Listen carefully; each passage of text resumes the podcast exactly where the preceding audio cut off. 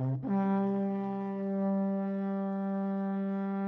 Merhaba arkadaşlar, Güvenlikleştirme Durağı'nın 6. bölümüne hoş geldiniz. Ben Furkan Küçükmeral. Ben Onur Tuğrul Karabıçak. Hoş geldin Onur, nasılsın? İyiyim abi, ödevleri yetiştirmeye çalışıyorum. Muazzam finallerimiz, aynalı güzelliklerimiz, bunlarla uğraşıyoruz. Sen nasılsın? Ben de iyiyim çok şükür. Bilkent öğrencisi olmamanın getirdiği bir takım ayrıcalıklardan faydalanıyorum ve geziyorum. O zaman yavaştan bir soruyla başlamak istiyorum yayınımıza. Uygun mudur sana? Tabii. Nerede gezdiğini de söyler misin? Oturma odasından mutfağa, Schengen vizesi de gittiğini. İngiltere vizesiyle Cevizli Mahallesi'nin sokaklarını dolaşıyorum diyelim. Bu konuyu çok dillendirmeyelim istersen. Online Erasmus pişmanlıktır arkadaşlar. Evet. Evet.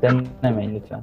Kamu spotu bitmiştir. Evet başlıyorum Onur. Şimdi bugün popüler kültürü konuşacağız. Nedir bu popüler kültür? Güvenlikleştirmeyle ne alakası var? Bize biraz anlatır mısın? Ya evet insan bir ilk duyunca harbiden "Ya kardeşim siz de yani hiç mi ders almanız falan tarzında bir çıkış yapabilir ama yapmasınlar. Şöyle diyelim bir kere popüler kültür zaten insanların neyi doğru kabul ettiğine dair önemli bir gösterge. İnsanların alışkanlıklarını, kısa vadeli tüketim alışkanlıklarını popüler kültüre bakarak görüyorsun. İnsanların ahlaki yargıları da bunun içinde sonuçta giyinmesi, kuşanması, oturması, kalkması, ne bileyim konuştukları, muhabbet ettikleri filmler, akıllarınca referans yaptıkları, hayal ettikleri şeyler, bu imajların hepsi popüler kültürde var. Popüler kültür dominant kültür. Toplumda bir tek popüler kültürde yok. İşte karşı kültürler var. Mesela arabesk bir zaman karşı kültürdü. Şu an mesela arabesk rapin bir karşı kültür olmaya çalıştığını söyleyebiliriz. Daha sonra bu kültürler tabii yer değiştiriyor. Bir zamanın alt kültürü, halk kültürü veya karşıt kültürü bir bakıyorsun popüler kültüre evrilmiş falan filan. Bunlar bize şunu gösteriyor. Diyor ki bir kere de medya gücü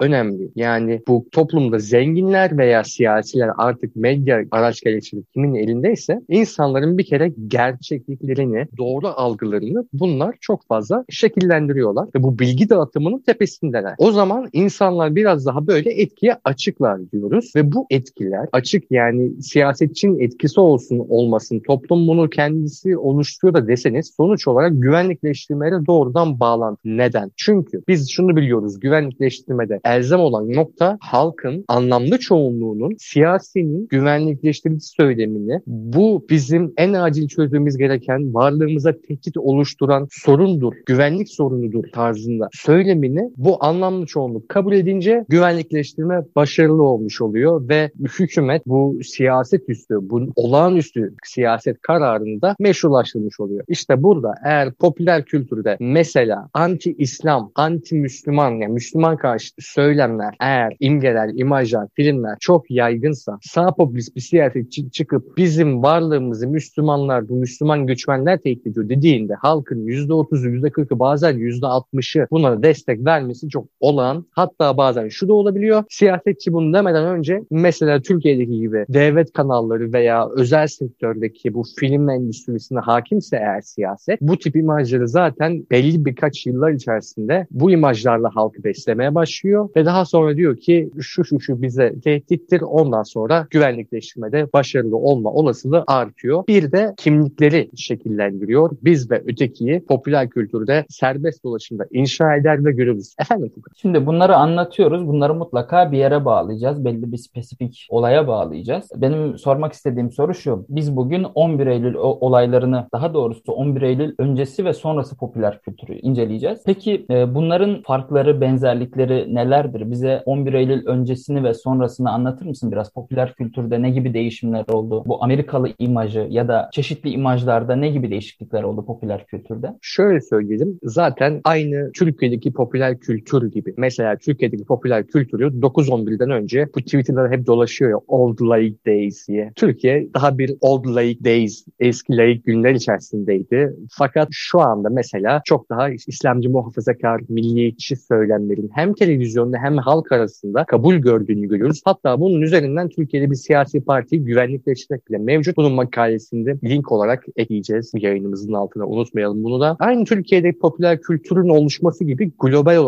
dünya düzeyinde de bir popüler kültür var. Bu popüler kültür dünyanın hegemonu Amerika'nın popüler kültürü. Mesela Hollywood sineması bizim en çok takip ettiğimiz gişe rekorlarını kıran filmler Hollywood'dan çıkıyor. 9-11'den öncesi ve sonrası var tabii bu işin söylediğin gibi. 9-11'den önce bir kere hemen süper kahramanlara bakalım. Diyelim ki Superman var. Soğuk Savaş dönemi hakimdi 91'e kadar. Bu dönemde düşman çok belliydi ve düşmanın sınırları da belliydi. Ve bu düşmana karşı son derece ahlaki. Çünkü haklı yani kapitalistler ya da işte liberal düzeni bir şekilde meşru kılmaları gerekiyor. O zaman Superman bu sürekli Amerikalıları tehdit eden, insanların canına kasteden diktatöryal Sovyet yönetimine karşı bir kahraman ama kusursuz bir kahraman. Amerikalılar her türlü ahlaki olarak üstünler. Hiçbir şekilde taviz vermiyorlar bu durumdan. 92-9-11 saldırıları arasında da bu gördüğümüz diktatörlere karşı ABD'nin açılımı var, savaşı var bu doğan güç boşluğunda. Yine birçok e, diziler, filmler Irak'ta, işte Körfez'de, Körfez Savaşı'nda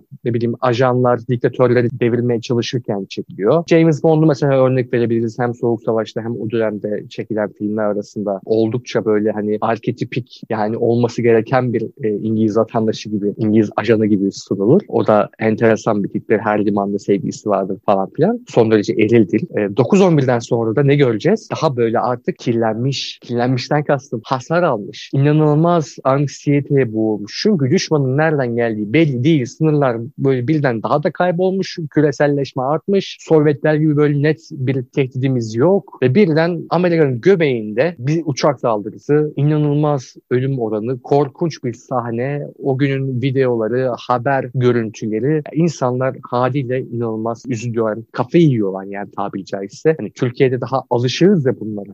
İlk olduğundaki bu kamuoyu algısı çok daha farklı. Bir de yani işte dokunulmaz, ulaşılmaz Amerika miti orada yıkılıyor. O inanılmaz bir durum. Yani Sovyetler böyle bir saldırı gerçekleştirmemiş. En fazla Küba'ya kadar gelinmiş. Geçen bölümde anlattık Küba füze krizini ya. Sen kalkıp birden ikiz kulelerin acayip bir şekilde yok olduğunu görüyorsun. Ve tabii ne yapıyor ABD? Irak'a işgale gidiyor. Şimdi bu dönem filmleri mesela Homeland dizisini düşünelim. Carrie Madison karakteri bir kere bipolar bozukluğu olan, anksiyeteye boğulmuş, ilaçlar kullanan, hastaneye yatırılmış daha önce bir karakter. Bunu da gizlemeye çalışıyor bir CIA ajanı. Irak'ta, Bağdat'ta görev yapmış, işkencelere tanık olmuş falan filan. Yani bir ulusal kahraman ulusal güvenliği mutlaka sağlıyor. Bunda hem fikiriz. İşte Jack Bauer 24-24 dizisinin bu aşırı stresli geçen 24 saatte anlatan dizinin e, yine milli güvenlik kahramanı. Amerika'nın içinde birden çok korkunç saldırılar planlayan teröristlere karşı savaştaki kahraman ve şimdi ilk başta hani 2001-2010 arası diyelim kabaca ya da 2008 arası diyelim bu kahramanları böyle işte dediğim gibi anksiyeteli hasar almış. Bizim kimliğimize de çünkü artık Amerikalıların biz algısında böyle bir hasar var, böyle bir anksiyete korku var. Bununla özleştiriliyorlar. Fakat 2008'den sonra bir de şu başlıyor Foucault. Artık Amerikalılar Bush idaresinden sonra sorgulamaya da başlıyorlar yöntemlerini, hükümetin yöntemlerini. Çünkü şöyle bir şey olmuş. Bunu da çok güzel bir şekilde 2018 yapımı Vice filminde görebilirsiniz. Christian Bale'ın başrolünde oynadığı film güzel bir biyografik filmdir. Dick Cheney 2001 döneminin Bush'un başkan yardımcısı. Dick Cheney kendisi e, bir cumhuriyetçi. Son derece makyavelyan bir politikayı anlatıyor. Hatta biraz da o dizide daha da küçük düşürmüş. Hani Bush'u böyle daha Trump gibi bir insan olarak ele almışlar. O da zannediyorum biraz amaçlı. Tabii doğrusunu bilemiyorum. Sonuç olarak o dönemde bu 9-11 saldırılarının birden bir fırsata çevrildiği ve başkanlık yetkilerinin inanılmaz derecede artırıldığı. Efendime söyleyeyim Milli Güvenlik Konseylerinin böyle karıştırılıp oradan ondan sonra Afganistan'dan Irak'a bir bağlantı atıp o şekilde Irak'ta zoraki bir terörist bağlantısının oluşturulup daha sonra Irak'a işgal edilmeye çalışıldığı. Bu sırada işte belli başlı petrol şirketlerinin, silah şirketlerinin tekrardan zengin edildiği tarzında think tanklerin nasıl taraflı diyeyim bir şekilde yayın yaptığı ve etkili olduğu hem lobicilikte hem medyada tarzında anlatılar görüyoruz orada. Yani işkence görüntülü falan. Bu film dediğim gibi 2018 yapımı. Yani 2008'den 2010'dan sonra Obama döneminden sonra bu dönemin yöntemleri sorgulanmaya başlıyor. Hop aklına geliyor Captain America Civil War filmi geliyor. Orada da hatırlayacaksınız. Kahramanlarımıza hükümetten belli bir legal sınırlar çizilmeye çalışıyordu. Hükümetin kahramanları olmaya davet ediliyordu. Fakat işte yapacak herkes buna karşı çıkıyordu. Böyle iş olmaz diyordu. Bu da aslında 9-11 sonrası ABD'nin reaksiyonlarına bir e, göndermeydi. Tabii buyur Furkan. Öyle istersen bu kısma kadar olan yeri bir özetleyelim. Dedik ki 11 Eylül olayları öncesinde normalde popüler kültürde bir kahraman Amerikalılar tarzı böyle American Exceptionalism, Amerika'nın istisnai olduğu, kusursuz olduğu ve ahlaki bir üstünlüğe sahip olduğu soğuk savaşa kadar şekillenen biz ve öteki üzerinden ve belirli bir düşmana karşı şekillenen bir popüler kültür var. Ve dedik ki 11 Eylül olayları sonrasında da artık bir anksiyete oluyor. Ülke devasa bir e, travmatik bir hasar alıyor ve artık müesses nizamı sorgulama dönemine giriliyor. Artık kirlenmiş, hasar almış kahramanlarla biz ilerliyoruz popüler kültür içerisinde. Peki bu olayın Türkiye'de ve Orta Doğu'da ne gibi yansımaları oldu? Yani biz ne gördük Türkiye'de ve Orta Doğu'da? Buna örneklerimiz var mı? Tabii. Bu popüler kültürün etkisi tabii dediğim gibi ABD'nin öncelikle hemen Orta Doğu'yu, Müslümanları terörizmle ilişkilendirip çoğunlukla dini güvenlikleştirmesi daha sonra bölgeyi bir güvenlik sorunu haline getirmesi kalıcı bir politika oldu. Bugün hala görüyoruz bunun etkilerini. Türkiye'de Orta Doğu'da bunun etkisi de şöyle oldu. Şimdi çok güzel belirttiğin üzere bir Amerikan istisnacılığı var. Bu adamlar hem bir de güçlüler insanları bu bölgeyi eziyorlar. Bu ezilmeye karşı adamlar hem güçlüler dediğim gibi ne yapacağız? Yani biz ahlaki olarak aşağılık mıyız? Üstün değil miyiz? Tarzında aslında biraz daha böyle kompleks geliştiriliyor. Mesela Irak işgalinde tabii yani sorun olmayacak gibi bir, e, bir durum da değil. Çuval krizi var. ABD'li askerlerin birkaç Türk askerine başından çuval geçirip açıktan bilerek görsel olarak aşağılamaları olayı ki bu da aslında bir görsel güvenlikleştirme ya da tehdit algısına örnektir. Berbat bir ultimatom. Mesela bu tavra bir karşılığı biz Polat Alemdar'da Kutlar Vadisi Irak'ta göreceğiz bu tip bir aşağılamaya karşı öncelikle bizim kahramanımız bir kere bu ahlaki dengeyi hemen sağlamalı. Yani o ezilmişlik ismi ezik, ezik Türkleri tam tersine çevirmeli. Medenileşmemiş Müslümanları algısını, bu mesajı tam tersine çevirmeli. Ve bunu tam tersine çeviriyor. Bizim kahramanımız maşallah inanılmaz bir adam. Yani aradan utuklar da atar zaten böyle. Manifesto gibi falan konuşur. Yani çocukları korur. Efendim kadınla karşı çok duyarlı bir aşkı vardır. Hem aslında bizdendir. Yani bizim bu yaşadığımız duyguları da yaşar. Hem de adam Amerikan ajanlarından da üstündür. Kapasite olarak, yetenek olarak da hiç kalır yanı yoktur. Daha sonra dediğim gibi işte ABD'nin bu tehditini falan filanını bertaraf eder. Çünkü orada at görüyoruz bir de. ABD hem bölgeye hem Türkiye'ye bir tehdit. Türkiye'nin de aynı zamanda bu iş işlerini karıştırmaya çalışıyor. Bu klasik dış mihraklar söylemini. Kutlar Vadisi halbuki o zaman o zamanki hükümetle arası iyi olan bir üretim olmasa da güçlendiriyordu aslında. O o algıyı, o imajı çok güzel bırakıyordu popüler kültürde. Daha sonra 2010 sonrası dönemde Türkiye'de mesela AK Parti hükümeti bu tip bir güvenlikleştirildiği söyleme, batıya karşı bir güvenlikleştirildiği söyleme başvurdu kurduğunda Kurtlar Vadisi'nin yarattığı mitleri, imajları inanılmaz yoğun biçimde kullandı. Çok da işine yaradı. Hatta bu mitler mesela bugün Teşkilat dizisinde devam ediyor. Teşkilat dizisi çok daha farklı değil fakat doğrudan siyasi parti propagandasına girmiş. Diliş Ertuğrul'da Payitaht Abdülhamit'te de farklı şekillerde bunları görüyoruz. Hatta Diliş Ertuğrul'un yaratılış sürecinde Cumhurbaşkanı'nın ifadesi var. Yani muhteşem yüzyılda bizi kötü gösteriyorlar. Bunu tersine çevirmemiz lazım tarzında. Daha İslami olanı çekmemiz tarzında söyleyişiyle Diliş Ertuğrul'un ilk adımları atılıyor ve daha sonra geliyor. Burada beka söylemini görüyoruz. Kurtlar Vadisi'de de bu arada inanılmaz bir beka söylemi şeyi vardı, pompası vardı. Fakat o dönemler siyasi olarak kullanılmıyordu mesela. Daha sonra 2010'da bu popüler kültürdeki bu bekadır, işte aksakallılar, aksaçlılar söylemi aynı şekilde alınıp hükümet tarafından uygulandı. Batı'ya karşı, ABD'ye karşı uygulandı. Ne oldu? Güvenlikleştirme başarılı olmuş oldu. İşte AB ilişkileri zayıfladı. 2018'de Brunson gerilimi yaşandı. Hatta seçimlerde halkında onayı alındı çok açık görüldü. Birçok kamuoyu yoklamasına da gözüküyordu. Yani popüler kültür doğrudan siyasetin güvenlikleştirmenin nesnesi oldu ve onu mümkün kıldı. Ve daha sonra da hatta dediğim gibi diriliş gibi, payitaht gibi, bugün teşkilat gibi bir nevi hükümet dizileriyle siyasi söylem üzerine inşa edilmiş dizilerde de kamuoyu algısı en azından sabit tutulmaya veya bir şekilde yönlendirilmeye çalıştı ki bu aslında biraz da güvenlikleşme teorisi terstir. Fakat Fakat Türkiye şu anda zaten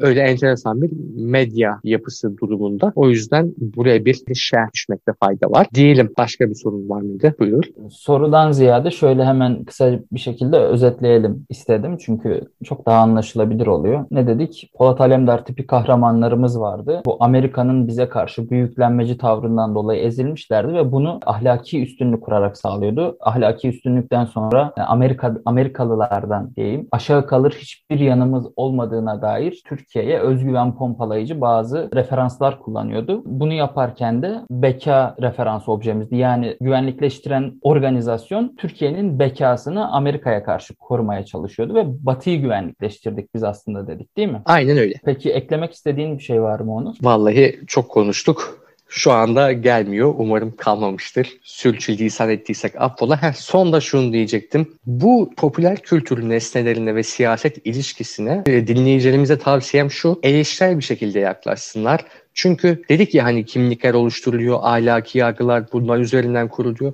Yani bir Kurtlar Vadisi dizisi üzerinden de abi aynen böyleymiş demek zaten gerçeklikle insanların bağını koparmasından başka hiçbir şey değil ve bu tip şeylere her zaman için eleştirel yaklaşmaları dünyanın herhangi bir yerindeki parti politikalarına ve bunların medya yansımalarına bir şekilde mesafeli durmalarını tavsiye ediyorum. Bu herhangi birinin yararına söylemiyorum bunu. Bireysel olarak söylüyorum herkes için. Yani eleştirel düşünceyle ilgilenen birisi olarak dinleyicilerimize kesinlikle bunu tavsiye ediyorum. Arkadaşlar siz olun. Devamını sen getir Furkan. Arkadaşlar önce kapatmadan önce hemen tekrar bir reklam yapayım. Bu konunun yani bekanın nasıl güvenlikleştirildiğini ve bu güvenlikleştirme sürecinde dizilerin nasıl kullanıldığını anlamak istiyorsanız Onur'un makalesi gayet güzel bir başucu eseri olarak tavsiye edelim. Ee, siz siz olun, siz siz olun, sağı solu güvenlikleştirmeyin, kendinize mukayyet olun ve iyi günlerle kalın efendim. İyi dinlenmeler, teşekkür ediyorum. Görüşmek üzere.